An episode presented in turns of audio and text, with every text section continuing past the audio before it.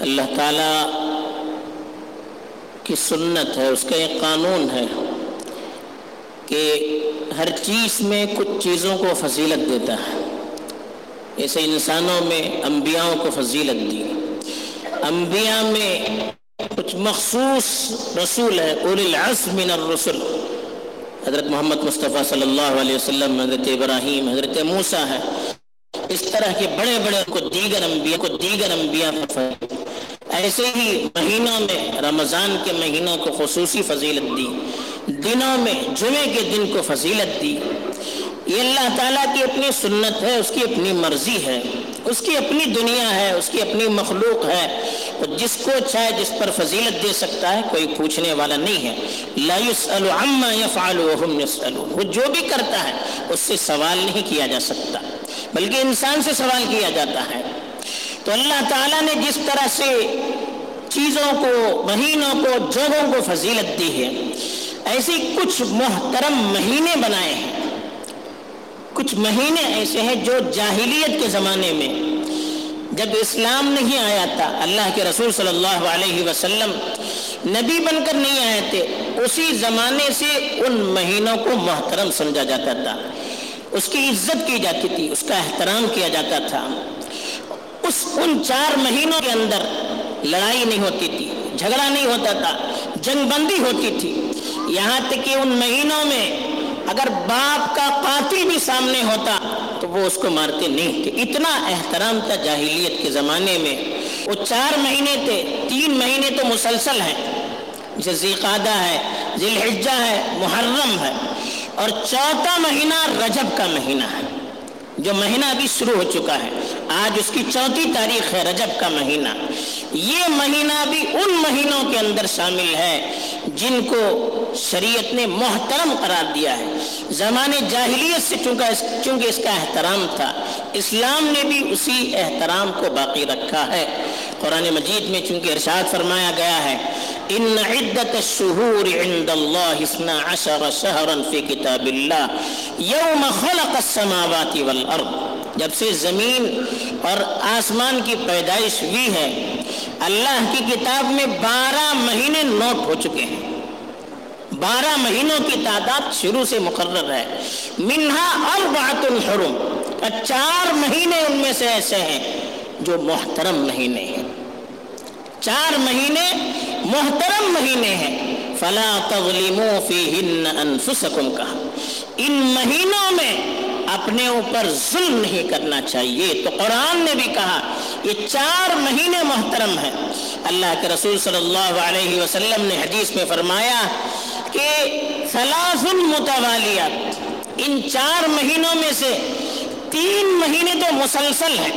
جس بتایا گیا دیقادہ ہے ذلحجہ ہے، محرم ہے، اور ایک رجب کا مہینہ ہے۔ جو قبیلہ مزر قبیلہ تھا، وہ خاص طور پر اس مہینے کی عزت کرتا تھا، احترام کرتا تھا۔ شریعت نے اس کو بھی بحال رکھا۔ تو ان چار مہینوں کی عظمت جاہلیت میں بھی تھی۔ کہا جاتا ہے کہ ان تین مہینوں کی عظمت اس لیے تھی کہ ذی کے مہینے میں وہ حج کی تیاری کرتے تھے قعدت ان کے معنی بیٹھنے کے ہیں۔ اس میں وہ جنگ نہیں کرتے تھے، آپس میں لڑائی نہیں کرتے تھے۔ وہ حج کی تیاری میں بیٹھتے تھے اور ذی الحجہ کا مہینہ، حج کا مہینہ، محرم کا مہینہ جو تھا وہ حج سے جو قافلے جاتے تھے، ان کے پہنچتے پہنچتے تو دیر ہو جاتی تھی۔ ایک مہینہ حج سے پہلے کا، ایک مہینہ حج کے بعد کا، ان تین مہینوں کو حج کے ساتھ ملا کر انہوں نے محترم قرار دیا کہ اس میں جنگ و جدال نہیں ہوگا۔ اور کیونکہ مزر کا قبیلہ اور رجب کے مہینے کو زیادہ اہمیت دیتا تھا، تو یہ چار مہینے ہو گئے۔ رجب کے مہینے کی حکمت خاص طور پر علماء نے لکھی ہے کہ رجب کا مہینہ، شعبان کا مہینہ اس کے بعد رمضان کا مہینہ ہے۔ تو رجب کے مہینے سے تیار کروایا جاتا ہے۔ گناہوں سے بچنے کی عادت، لڑائی جھگڑے سے، گالی گلوچ سے، نافرمانی سے بچنے کی عادت رجب کے مہینے سے شروع ہو جائے۔ عبادت کی عادت، صدقہ و خیرات کی عادت رجب کے مہینے سے اگر شروع ہو جائے گی، تو پھر رمضان کا جب مہینہ آئے گا تو ہم تیار رہیں گے۔ تو یہ رجب اور شعبان رمضان کے لیے مقدمے کے طور پر ہے۔ اس کی تیاری کے لیے، تاکہ جب رمضان کا مہینہ آئے، ہم پوری طرح سے تیار ہو جائیں۔ بعض علماء نے لکھا ہے کہ رجب کا مہینہ ایسا ہے جیسے کوئی درخت کی بیج بوتا تو رجب کے مہینے میں گویا بیج بوتا ہے۔ شابان کے مہینے میں پانی ڈالتا ہے اور رمضان کے مہینے میں اس کو کاٹتا ہے، کھیتی کو کاٹتا ہے۔ تو یہ لوگوں نے حکمتیں اس کی بیان کی ہے چونکہ رجب کا مہینہ آ رہا ہے اور یہ محترم مہینہ ہے۔ آج افراد تفرید بعض وہ حلقے ہیں، وہ لوگ ہیں جہاں ان مہینوں کا حد سے زیادہ احترام ہوتا ہے۔ جو چیزیں شریعت میں نہیں ہیں، وہ چیزیں بھی شامل کی جاتی ہیں۔ حالانکہ رجب کا مہینہ، اس کے بارے میں علماء نے لکھا ہے کہ رجب کے مہینے میں کوئی خاص اور مخصوص عبادت نہیں ہے۔ بعض لوگ کہتے ہیں کہ فلاں نماز ہے، فلاں نماز ہے، فلاں قربانی ہے، فلاں یہ ہے، فلاں مخصوص عبادتیں ہیں۔ ان میں سے کسی عبادت کی صحیح حدیث میں ہمیں سند نہیں ملتی ہے۔ کوئی ثبوت نہیں ملتا ہے کہ رجب کے مہینے میں خاص اور مخصوص عبادت ہو۔ ایسے ہی رات جاگنے کے لیے بھی رجب کے مہینے میں خاص طور پر ستائیسویں شب شب معراج کہا جاتا ہے اس کو۔ لیکن ستائیسویں شب ہی شب معراج ہے۔ کسی صحیح سند سے تو ثابت نہیں ہے۔ بہت سارے اقوال ہیں، ایک قول اس میں سے یہ بھی ہے۔ اگر ثابت بھی ہو جائے تو اس رات کے اندر مخصوص اعمال، مخصوص عبادت اس کی تو کوئی سند نہیں ہے۔ تو اس لیے ستائیسویں رات میں بھی خاص عبادت کرنے کی ضرورت نہیں ہے، بلکہ عام مہینوں میں جیسے عبادت کرتے ہیں، اس مہینے میں کریں، زیادہ کریں، نوافل کی زیادہ پابندی کریں۔ نفل روزے رکھنے ہیں تو عام مہینوں میں جیسے رکھتے ہیں۔ ہاں، اس مہینے میں بھی رکھیں شاید ذرا زیادہ رکھیں۔ رات جاگنے کی عادت اور مہینے میں بھی تھی، اس مہینے میں اور زیادہ رات میں عبادت کا احترام کرے لیکن کسی خاص دن کو، کسی خاص رات کو، کسی خاص نماز کو، کسی خاص عبادت کو اس مہینے کے ساتھ کوئی خصوصیت نہیں ہے۔ تو اس لیے اس کا بھی خیال رکھنا چاہیے کہ اس مہینے کی اپنی کوئی خاص عبادت نہیں ہے۔ کیا کرنا چاہیے اس مہینے کے اندر؟ اس مہینے کی خاص چیز جو قرآن مجید میں رشاد فرمایا گیا، اس کو ایک تو یہ کہا عن الشہر الحرام قتال فی، قل قتال فیہ کبیر. اس مہینے کی عظمت کو بیان کرنے کے لیے اللہ تعالیٰ نے فرمایا، تم سے اشہر حرم میں، محترم مہینوں میں جنگ کے بارے میں سوال کیا جاتا ہے۔ آپ کہیے کہ اس مہینے میں جنگ کرنا بہت بڑا گناہ ہے۔ تو علماء نے لکھا ہے کہ ان چار مہینوں میں جنگ کی ابتدا نہیں کی جائے گی۔ اپنی طرف سے ہم کسی پر حملہ نہیں کر سکتے، چاہے کتنا بڑا دشمن ہو۔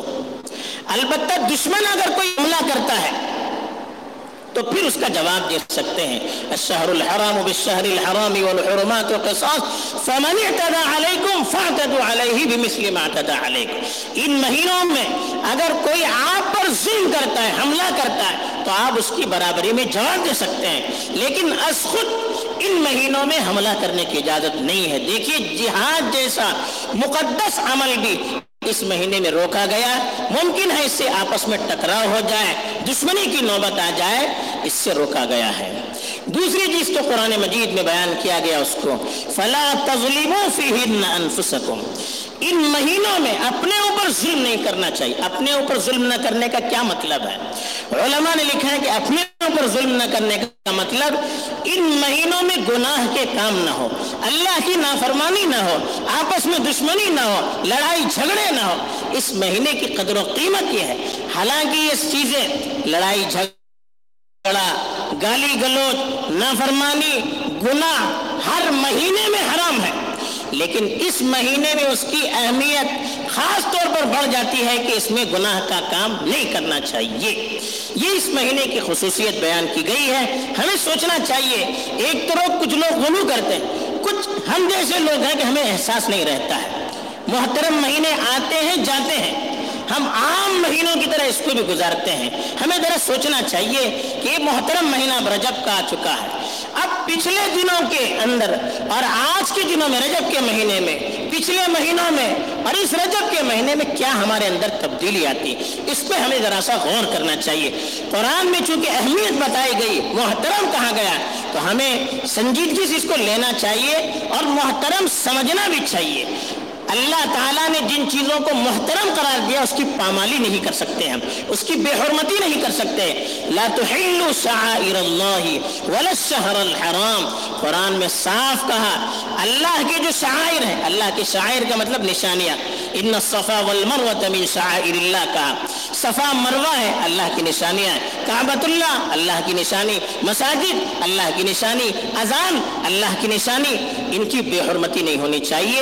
ایسے کا ولا شہر الحرام، محترم جو مہینہ ہے اس کی بے حرمتی نہیں ہونی چاہیے۔ اس کے اندر ہم نافرمانیوں کو، اللہ کو ناراض کرنے والی چیزوں کو حلال نہیں سمجھ سکتے۔ بلکہ قرآن میں یہاں تک کہا، وَمَن يُعَذِّمْ حُرُمَاتِ اللَّهِ فَهُوَ خَيْرٌ لَهُ عِنْدَ رَبِّهِ۔ اللہ کی حرمتوں کو، اللہ کی محترم چیزوں کو جو محترم قرار دیتا ہے، اس کی عظمت کرتا ہے، اس کا ادب کرتا ہے، اس کی تعظیم کرتا ہے، یہ اس کے حق میں بہتر ہے۔ اب ہم ذرا سوچے محترم مہینہ آ رہا ہے۔ کہاں تک ہمارے اندر تبدیلی آئی ہے؟ افسوس یہ ہوتا ہے کہ محترم مہینے اور غیر محترم مہینے میں فرق تو دور اور زیادہ اس کے اندر لاپرواہی بڑھ رہی ہے۔